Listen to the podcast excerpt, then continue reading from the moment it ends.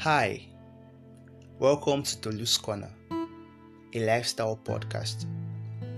This is my first episode, and I'm excited that this is finally happening. In this episode, I'll be speaking on scars, taking failure as a scar.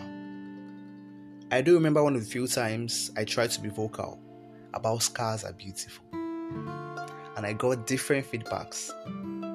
One of them that stood out came from my junior brother. He said, Scars are beautiful, Abby. No wala. How would you love to be scarred on your face? Obviously, I disliked the idea. But then it made me realize that no one intentionally gets scarred. We do not plan to fail. Yet, it is bound to happen one way or the other. And the result of this can obviously destabilize us. We often picture failure as something that is unpleasant and ugly, that we want no part of.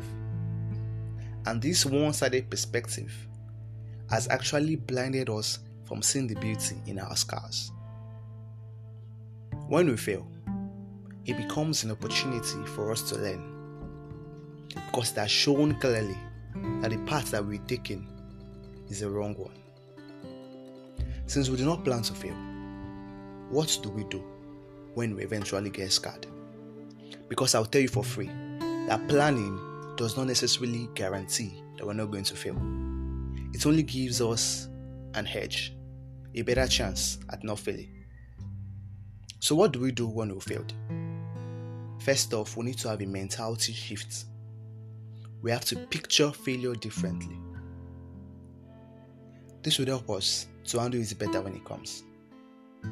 To see the beauty in our scars, we have to see failure as a thing of the past, something that had already happened.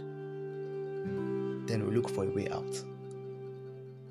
We have to identify why we failed, pick the lessons, and try again. Trying again after failing hmm, requires enough courage. You will need to have a strong will and desire to rise. For that is what is going to push you up. We may not necessarily comprehend the lessons from failing immediately. But when the time is right, we'll definitely see how that ugly incident has helped shape us and mold us into being a better version of ourselves. I trust you've picked a few lessons from this episode, and I would love to hear your feedbacks. Thank you and welcome.